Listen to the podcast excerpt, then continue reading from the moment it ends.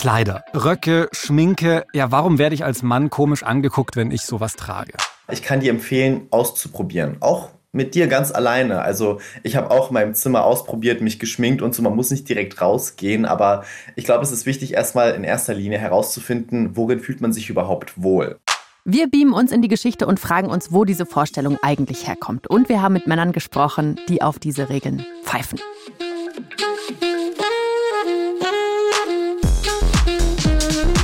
Willkommen im Club. Der queere Podcast von Puls. Mit Kathi Röb und Julian Wenzel. Leute, wir machen gleich mal zu Beginn ein kleines Gedankenexperiment.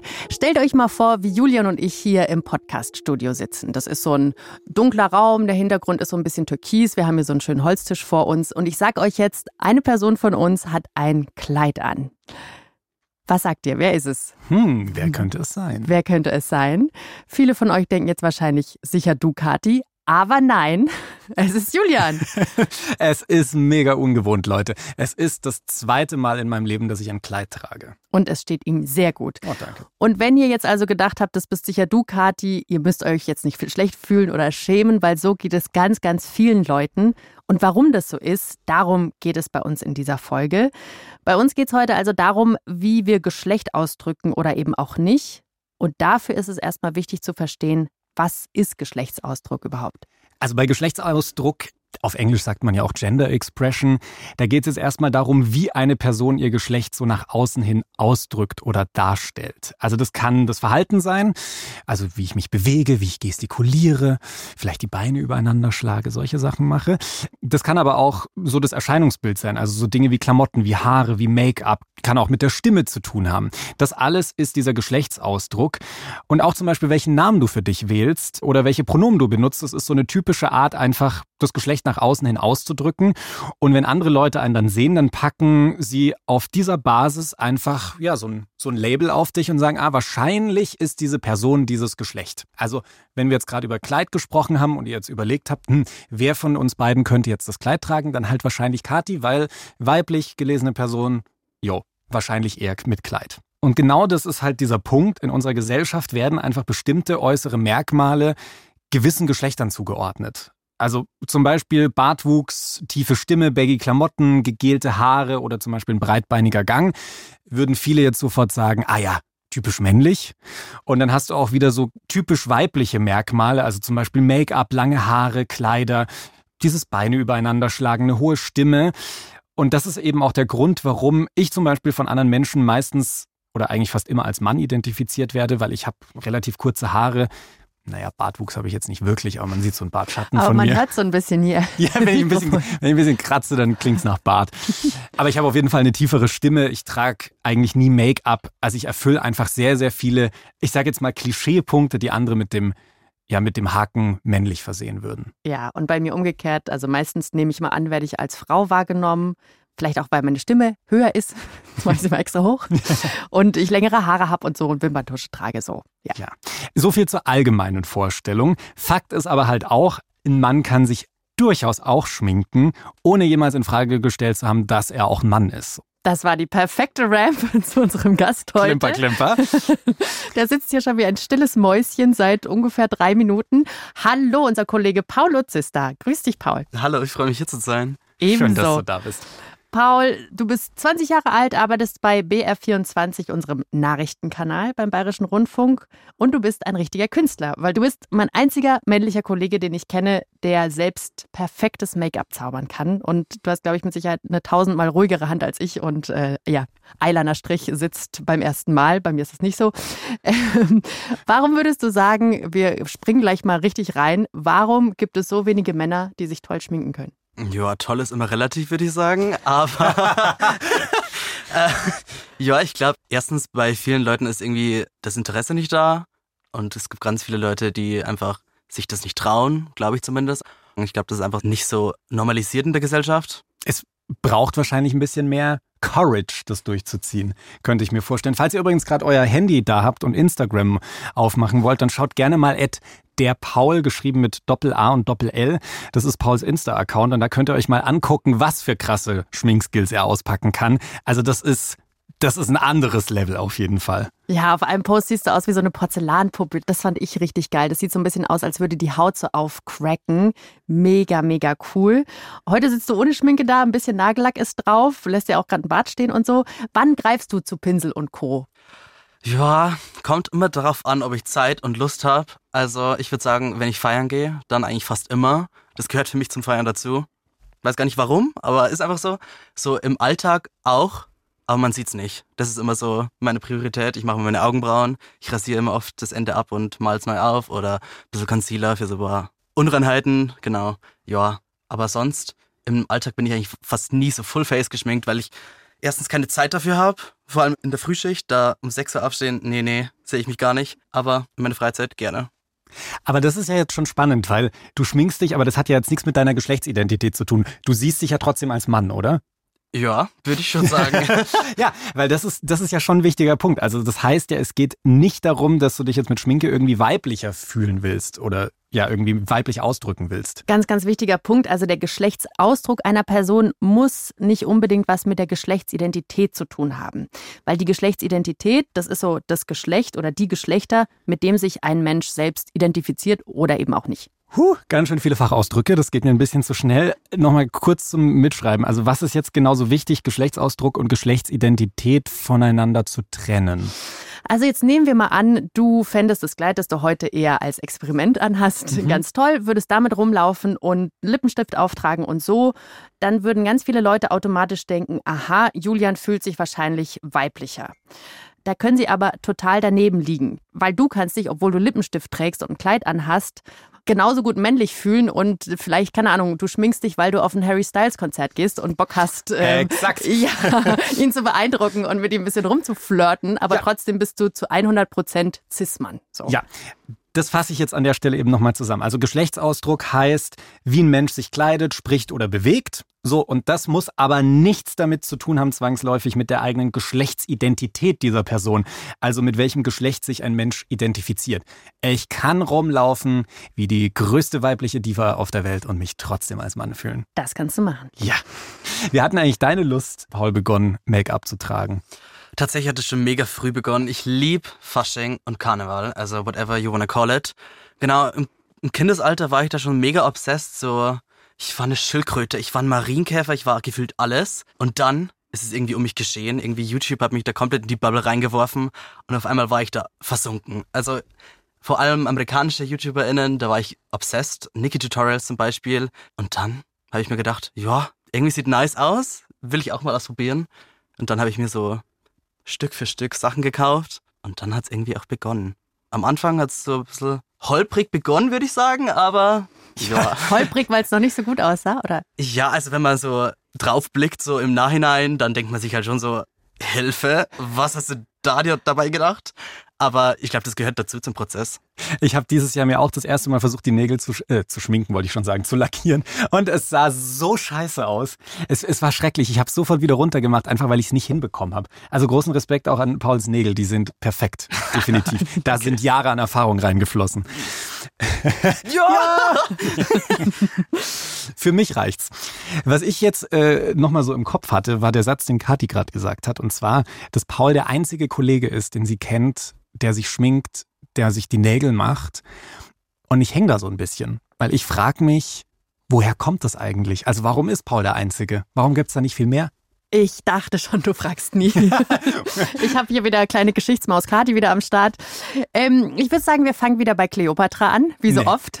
Weil, die hatten wir doch schon mal. Die hat sich doch hier Bienen, Bienen in den Ballon gepackt und dann ich sag mal, untenrum durchschütteln lassen. Ja, ab damit in die Unabox. Das kommt in unserer Sextoy-Folge vor. Sehr empfehlenswert. Könnt ihr einfach äh, anhören. Wir packen euch den Link in die Shownotes zur ARD Audiothek.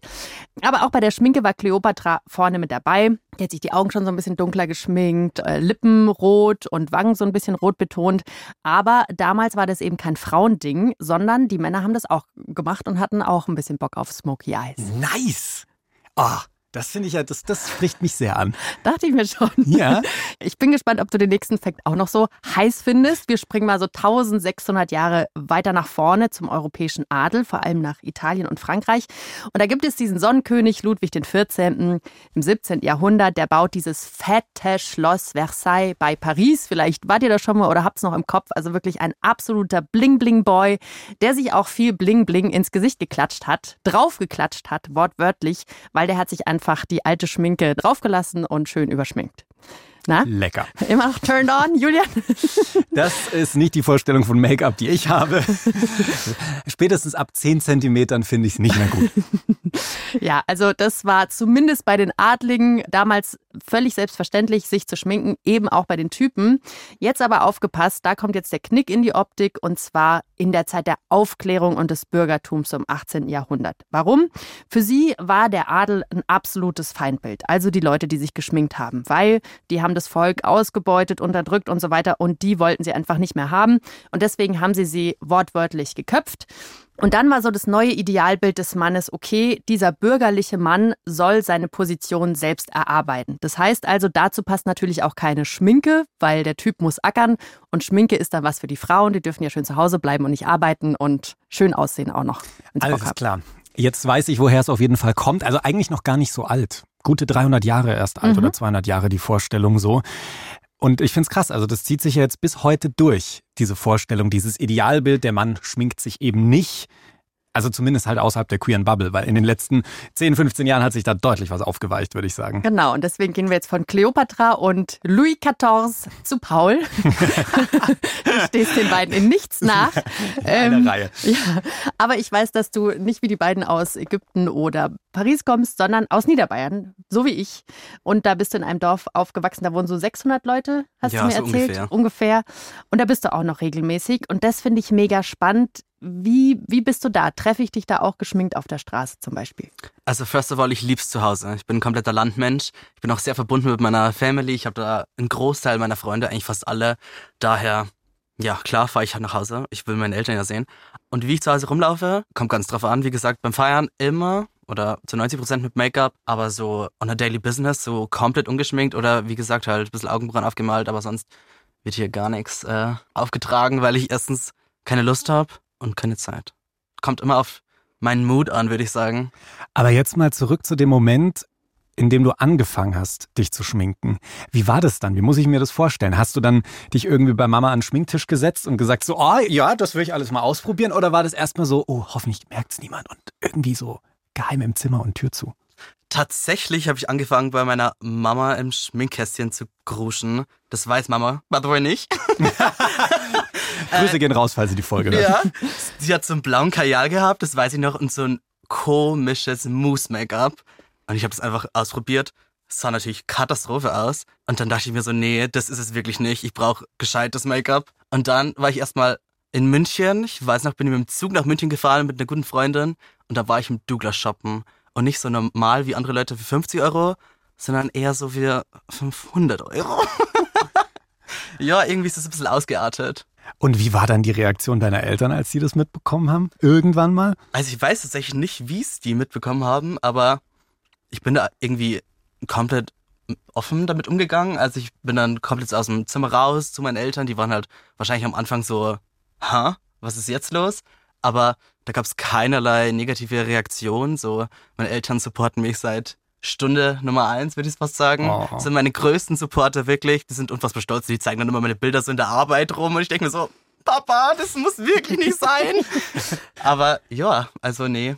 Aber das ist ja voll schön eigentlich. Also auch, auch, wenn man sich erstmal denkt, so, hu, so weit muss es jetzt vielleicht nicht gehen. Aber eigentlich ist ja so das Problem, dass es halt super viele Leute gibt, die da gar nicht drauf klarkommen. Also die dann sich denken, boah, warum sollen sich jetzt Männer schminken? Oder wenn Frauen zum Beispiel mit Undercut mit kurzen Haaren rumlaufen, die sich dann denken, öh, wie unweiblich, was macht die da? Also kurz gesagt, die einfach nicht so damit klarkommen, wenn von diesem Idealbild wie Männer aussehen, wie Frauen aussehen sollen, irgendwie abgewichen wird in der Gesellschaft. Jetzt hast du schon gesagt, wenn du zu Hause bist und weggehst, da wird sich geschminkt. Wie sind denn dann die Reaktionen von den anderen? Tatsächlich eigentlich nur positiv, aber ich glaube, das hat viel damit zu tun, dass mich halt die meisten Leute da wo ich halt herkomme, von Instagram kennen. Das klingt jetzt so komisch, aber man merkt halt, wenn die Blicke kommen, dass die mich halt, oder sprechen mich so viele Leute jedes Mal beim Feiern an, deswegen eigentlich 95, 98, 99 Prozent positiv. eigentlich, das, es traut sich eigentlich keiner irgendwas Negatives zu sagen, weil ich glaube, die wissen, dass dann ein dummer Spruch zurückkommt.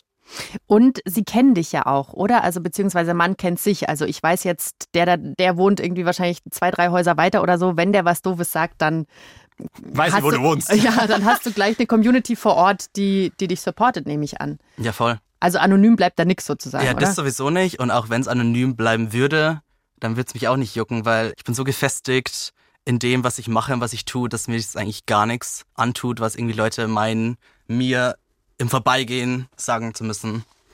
Das ist erstmal cool. Wie ist es jetzt aber im Vergleich zu München zum Beispiel? Also du arbeitest in München in der Stadt. Wie ist es da beim Weggehen? Schminkst du dich da auch? Wie ist das so? Tatsächlich bin ich fast nie in München feiern. Das mal so vorab. Und wenn ich feiern bin, bin ich eigentlich nie geschminkt, weil ich finde, auf dem Dorf, da kenne ich die Leute, da kann ich ungefähr einschätzen, wer ist da, da kenne ich so das Klientel. Und in München, das ist halt eine Großstadt, für mich zumindest. nee, tue ich mir ehrlich gesagt nicht an. Ich will nicht irgendwie, ich will Spaß haben beim Feiern und irgendwie nicht durchgehend Angst haben, dumme Sprüche zu kassieren. Das heißt, du hast dann Angst, wenn du in der Stadt bist, das ist anonymer, dass da Leute, weil sie dich nicht kennen, weil sie nicht wissen, ah ja, das ist der Paul aus der Hauptstraße 3 so, ähm, dass die dann dich leichter beleidigen. Ist dir das auch schon passiert? Also merkst du, dass da die Hemmschwelle irgendwie niedriger ist? Tatsächlich, in München bin ich noch nie beleidigt worden und ich habe auch keine Angst davor. Aber ich weiß nicht, mache ich einfach nicht. So sehe ich mich mhm. nicht, brauche ich nicht. Ich trenne da irgendwie Dorf und Stadt. Ja, das ist ein guter Punkt. Das hatten wir jetzt auch schon öfter im Podcast, dass so stereotypischerweise würde man vielleicht denken, ah, in Städten sind wir schon ein bisschen weiter, was das Thema Queerness angeht im Vergleich zum Dorf. Aber das, was du sagst, finde ich mega wichtig, weil es eben darauf ankommt, in welcher Dorfstruktur ich bin. Und wenn man da eine Community hat, die einen supportet, seine NachbarInnen oder wer auch immer, dann ist es einfach zum Teil fast cooler als in der Großstadt, wo man dann eben, wie du sagst, Julian, so eine anonyme Blase hat und nicht so richtig weiß, in welchen Abend rutscht man da jetzt rein oder voll, so. Voll. So. Und darüber habe ich mich auch mit Dimi unterhalten vom Kanal Dimxo. Den kennt ihr vielleicht. Der ist auf Instagram und auf TikTok und macht Aufklärungsarbeit. Zum Beispiel zu Sex mit Männern oder zur queeren Community generell und ist auch wahnsinnig kreativ. Und er trägt eben manchmal Pullis, manchmal aber auch Spaghetti-Träger-Tops oder auch manchmal Kleider und ist immer mega nice geschminkt. Und ich habe ihn gefragt, was ihm Mode und Schminken so bedeutet. Boah, das macht schon viel mit mir. Also ich finde es auch schwierig zu sagen, so dass ich nur einen Look habe. Ich mag es nicht immer zu verändern. Also sei es mit Klamotten, mit Nageldesigns, mit Make-up oder auch mit meinen Haaren. Also für alle, die nicht wissen, wie ich aussehe, ich habe so einen Buzzcut und ich blondiere den dann einmal im Monat und pack irgendein Muster drauf. Und es macht halt richtig Bock. Also ich mache das dann immer so themenbezogen. Zum Beispiel so ein weihnachtliches Muster ist dann bald, dass ich irgendwie meinen Kopf wie so ein Candy Cane färbe oder so. Wow. Und es gibt mir schon irgendwie, ja.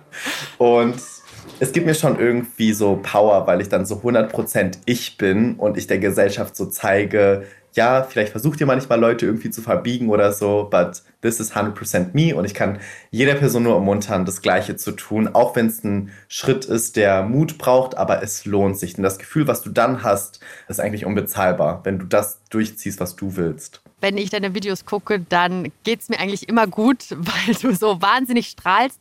Und in einem Video hast du mal zum Thema Gender Expression gesagt, Leute, Kleidung hat kein Gender, zieht an, was ihr wollt. Ne? Yes. Und das machst du auch voll nach dem Motto. Wann war denn so bei dir der Punkt im Leben, wo du gecheckt hast, yo, kann auch mal ein Kleid anziehen, wenn ich Bock drauf habe? Voll die spannende Frage, weil es gibt so einen ganz bestimmten Key-Moment, der mich voll geprägt hat. Ich bin in einer Kleinstadt aufgewachsen, wo ja, es nie dazu kam, dass man irgendwie eine männlich gelesene Person in einem Kleid oder Crop Top oder so gesehen hat. Und nach dem Abitur bin ich ganz klassisch nach Neuseeland geflogen und dann war es halt so, ich war da so spazieren und ich habe auf der Hauptstraße eine männlich gelesene Person gesehen in einem Kleid. Und es sah so toll aus und ich war voll verwundert. Also ich war so geschockt davon, weil ich mich so umgeschaut habe, weil ich die Reaktion der Leute sehen wollte. Und ich habe gesehen, dass keine Person darauf reagiert hat. Gar keine. Es hat gar keine Person interessiert. Und dann war ich so, hey krass, was passiert hier so, ne? So in meiner Kleinstadt wird es ganz anders gelaufen. Und das war so der erste Moment, wo ich voll realisiert habe, du kannst das machen. Du kannst voll dich ausleben und letztendlich interessiert es eh keinen. Und dieses Mindset habe ich dann mitgenommen, als ich wieder zurückgekommen bin und habe mich dann langsam ausprobiert mit Crop Tops, mit Röcken oder Kleidern und habe gemerkt, hey, ich fühle mich voll wohl darin. Deswegen, warum soll ich das nicht tragen? Und wohin hast du das mitgenommen? Also du wohnst jetzt in Berlin. Bist du dann auch gleich nach Berlin gezogen oder hast du dich damit auch in, wie du sagst, so das kleine, die kleine Stadt getraut, wo du herkommst? Nee, auf keinen Fall. Also ich bin zurückgekommen und und für mich war das erstmal wie so ein Schlag ins Gesicht, weil ich voll gemerkt habe, alles ist gleich geblieben. Ich war auch dann ja schon für eine längere Zeit sehr traurig. Das hat mich echt runtergezogen. Deswegen habe ich mir einfach zum Ziel gesetzt, rauszukommen. Mir war eigentlich relativ egal wo, ich wollte einfach nur raus, ich wollte in eine größere Stadt und wieder dieses gleiche Gefühl bekommen. Und deswegen bin ich dann für ein Praktikum nach München und da ist mir schon aufgefallen auf jeden Fall, dass man da sehr, sehr viel einfacher auffällt. Also schon wenn du blaue Haare hast oder so, ja, starte ich quasi jede Person an. Und als es vorbei war, war ich wieder in meiner Heimatstadt und habe es da auch nur eineinhalb oder zwei Wochen, glaube ich, ausgehalten oder da verbracht, weil ich dann so schnell wie möglich wieder einen anderen Praktikumsplatz finden wollte. Und dann bin ich so nach Berlin gekommen und die Stadt hat mich so gecatcht, weil ich glaube, jede Person, die in Berlin wohnt oder mal hier war, weiß, dass jede Person sich so anzieht, wie sie möchte und gar keine Person interessiert. Und das war genau das Gefühl, was ich gebraucht habe. Und das hat mich dann voll gepusht. Also zum einen die Stadt, aber auch die Leute, die ich hier kennengelernt habe, die mir halt gezeigt haben, so, hä, wenn du willst, trag einfach Make-up. So, also ich hatte dann einen Mitbewohner, der auch Drag gemacht hat und durch ihn bin ich auch dann zu diesem ganzen Thema Make-up gekommen. Also der hat mich dann ein, zwei Mal geschminkt und ich habe mich voll wohl darin gefühlt. Und dann war ich so, hä, ich will mir das selber beibringen, so, weil ich will das auch selbstständig machen können. Und wie ist es denn jetzt bei dir? Heute lebst du in Berlin. Gibt es noch so Kontexte, wo du vorsichtiger sein musst oder bist, was du sagst und wie du dich vor allem auch anziehst oder schminkst oder so? Ich muss sagen, für mich ist Berlin so mein safer Space. Also ich fühle mich hier richtig wohl und ich zeige das dann auch. Es macht mir Spaß. Wenn es darum geht, so wann ich aufpassen muss, ist es, glaube ich, vor allem bei Reisen. Also ich entdecke mich dann immer wieder, wenn ich zum Beispiel neue Länder bereisen will oder so, dass ich auch google und schaue, okay, was gibt es da für Regeln? Wie wird da die queere Community aufgenommen? Und so weiter. Und je nachdem muss ich mich dann leider, muss man ja auch sagen, dann irgendwie anpassen, damit man dann nicht irgendwie Queerfeindlichkeit zum Beispiel erleben muss im Urlaub oder so. Wenn ich in Griechenland bin oder so, ne? Also so meine Family besuche und dann auch so in der Stadt rumbummle und so, dann achte ich schon mehr drauf, weil es da natürlich wieder andere Ansichten oder Traditionen gibt.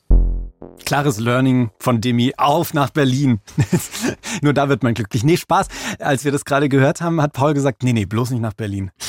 Ganz schwierig, ganz anstrengend. Das finde ich aber auch cool. Also es kann so die Erfüllung sein, irgendwie nach Berlin zu gehen und in eine große Stadt und da aufzuatmen, aber es muss nicht sein, um sich da selbst auszudrücken. Ist nicht für alle Menschen die Lösung. Wir sitzen ja auch noch hier.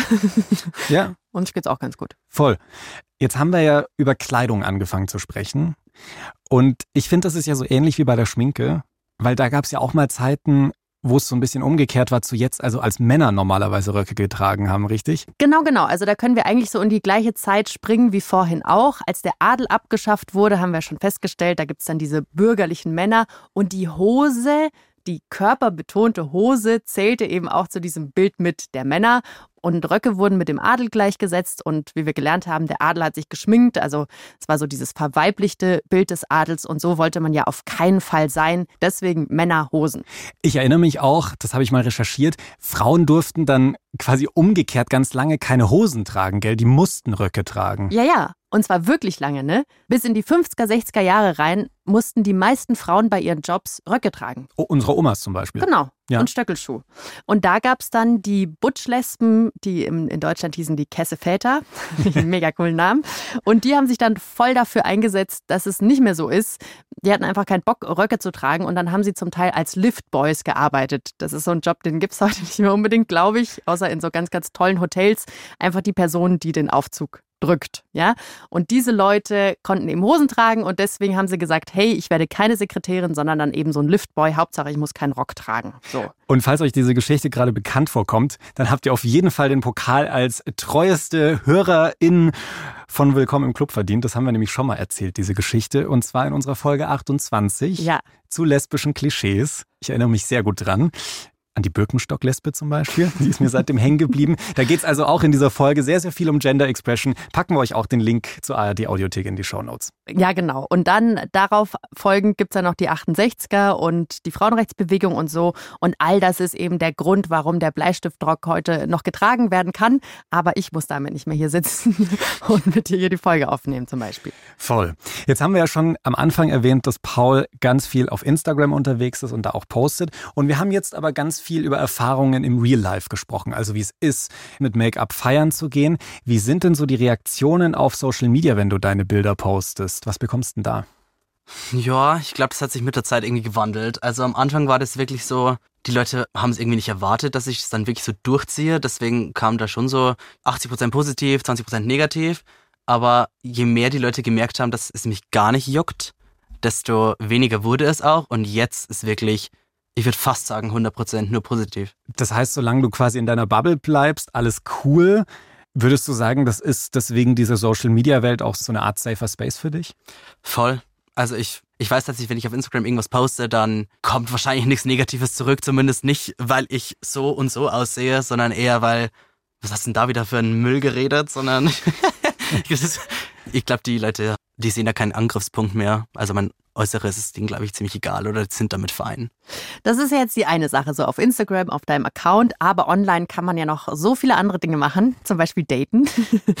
ähm, wie ist es denn da? Also, wir haben schon super oft darüber geredet, wie gerade leider die schwule Community super diskriminierend sein kann, wenn es darum geht, und beide nicken so ein bisschen, oh ja. wenn es darum geht, zu daten, welche Fotos man von sich auf, keine Ahnung, Plattformen wie Tinder oder Grinder oder so packt. Wie ist es da bei dir? Also hast du Bilder mit Make-up, mit Schminke auf Dating-Apps?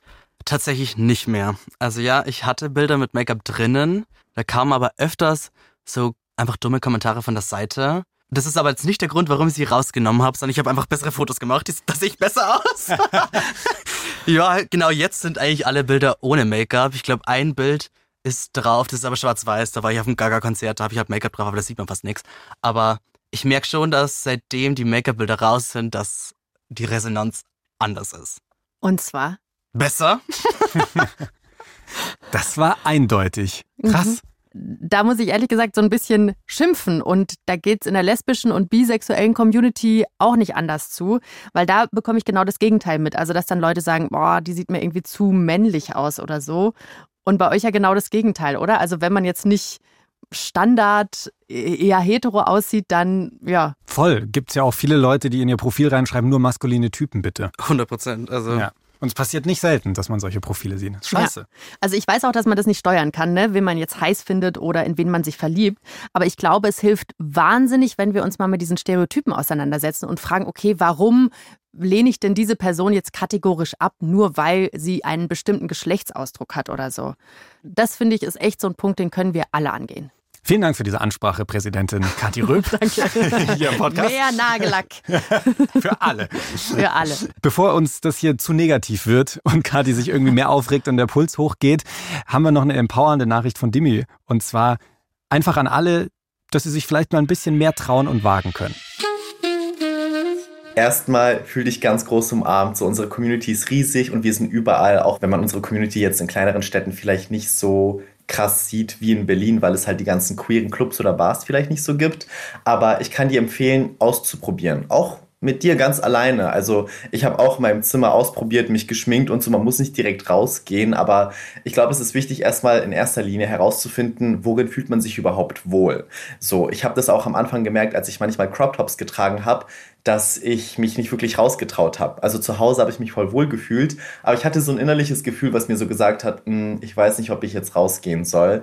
Das war die Angst, gejudged zu werden oder beleidigt zu werden oder so. Und das legt man aber nach und nach ab. Deswegen Small Steps und vertraue dich auch irgendwie guten Friends an zum Beispiel oder Familienmitgliedern oder so, wo du das Gefühl hast, die verstehen das auf jeden Fall. Das sind sehr, sehr aufmunternde Worte. Einfach mal Dinge auszuprobieren, sich nicht so großen Kopf zu machen, einfach mal zu Hause sich vielleicht auch hinzusetzen. Und ich habe schon auch Bock, Dinge auszuprobieren. Ja, guck dich doch mal an. Du sitzt hier gerade in einem Kleid. ja, genau. Das ist jetzt aber schon so ein spannender Punkt. Also ich glaube, ich bin jetzt nicht unbedingt so der Typ, der jetzt jeden Tag mit Glitzer-Make-up rumlaufen muss. Cool, wenn das jemand macht. Ich fühle es einfach nicht so. Und ich merke es jetzt auch schon so beim Kleid. Ich gucke die ganze Zeit, wir haben hier so Monitore stehen, wo man Kameras sieht und man sich quasi aus allen Richtungen begutachten kann. Und ich denke die ganze Zeit, scheiße, ich habe nicht die richtige Haltung für dieses Kleid. Also ich fühle mich nicht so wohl. Und es hat jetzt, glaube ich, nichts damit zu tun, dass ich Kleider jetzt nicht unbedingt gut finde, sondern ich denke mir einfach, ich glaube, andere Sachen stehen mir ein bisschen besser.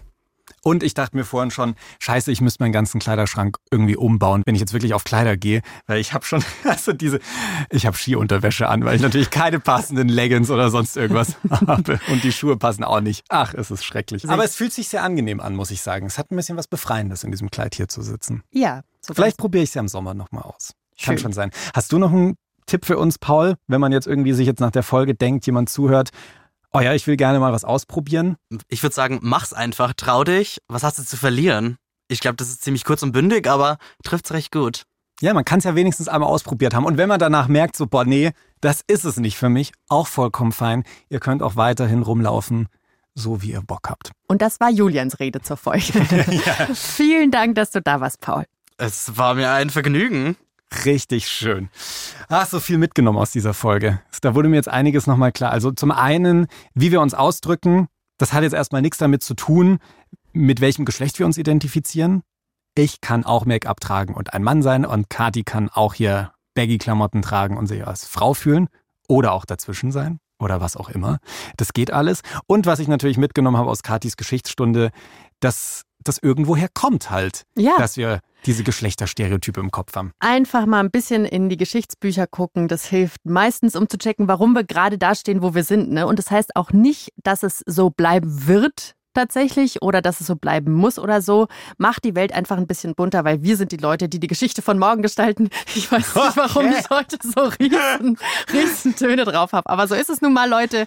Ihr seid Ihr seid Geschichte, ihr seid Gegenwart und Zukunft sozusagen. So. Wow. Ja. Ich bin geplättet. Also größer wird es jetzt heute wirklich nicht mehr, oder? Nein, und auch in dieser Staffel nicht mehr. Deswegen ist es ein guter Punkt, um die Staffel zu beenden. Stimmt. Das war's für diese Staffel. Aber Leute, ihr habt ja alle Gelegenheiten der Welt, all die Folgen, die wir schon rausgebracht haben, einfach nochmal anzuhören. Und wenn wir euch ganz arg fehlen, dann einfach in 0,5 Geschwindigkeit ist meine Empfehlung. Tipptopp. Und wir können euch auch sagen, es dauert nicht so lang. Wir sind wirklich nur ein paar Wochen weg. In ein paar Wochen gibt's schon wieder neue Folgen. Ja, wir sind schon in der Recherche für Neues. Schreibt uns doch gerne aber noch eure Themenwünsche einfach über Instagram. Da heißen wir willkommen im Club. Oder per Mail an willkommen im Club at deinpuls.de. Bis ganz bald, ihr Süßen. Redaktion Mila Hahner, Kati Röb und Alex Reinsberg. Produktion Hanna Meyer. Sounddesign Benedikt Wiesmeier und Enno Rangnick. Grafik Christopher Roos von Rosen, Max Fesel und Fabian Stoffers. Und ein schönes neues Jahr allen. Puls.